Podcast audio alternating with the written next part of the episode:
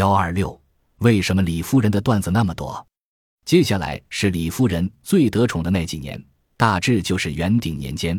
司马迁先是给父亲守丧，然后去做太史令，和宫里的事拉开了一点距离。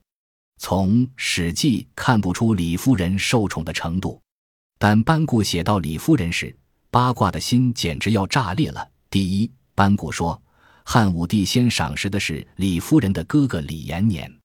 李延年唱了这样一支歌：“北方有佳人，绝世而独立，一顾倾人城，在顾倾人国。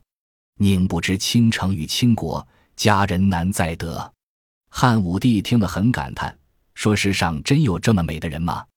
于是汉武帝的姐姐平阳公主就向汉武帝推荐了李夫人，从此汉武帝将其宠爱的不得了。第二，班固说李夫人病重，汉武帝来看她。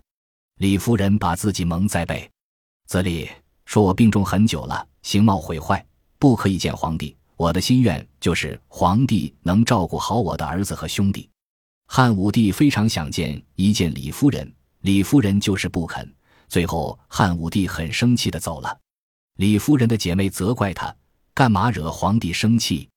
李夫人说：“我不让皇帝看我现在的样子，是为我的兄弟好。夫以色事人者。”色衰而爱弛，爱弛则恩绝。见不到现在的我，皇帝会一直记得我最美的样子；见到现在的我，那只会从此嫌弃我了。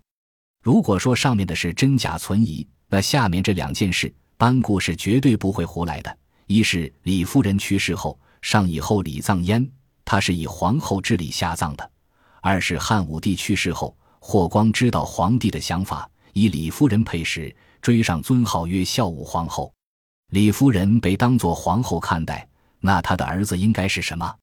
还有就是那首倾国倾城的歌，怎么听都像是带着谶语的味道。众所周知，中国的史书有个特点，既然把这个预言写下来了，它就是会应验的。那么李夫人到底造成了什么灾难性的后果，才配得上倾国倾城这么一个谶语？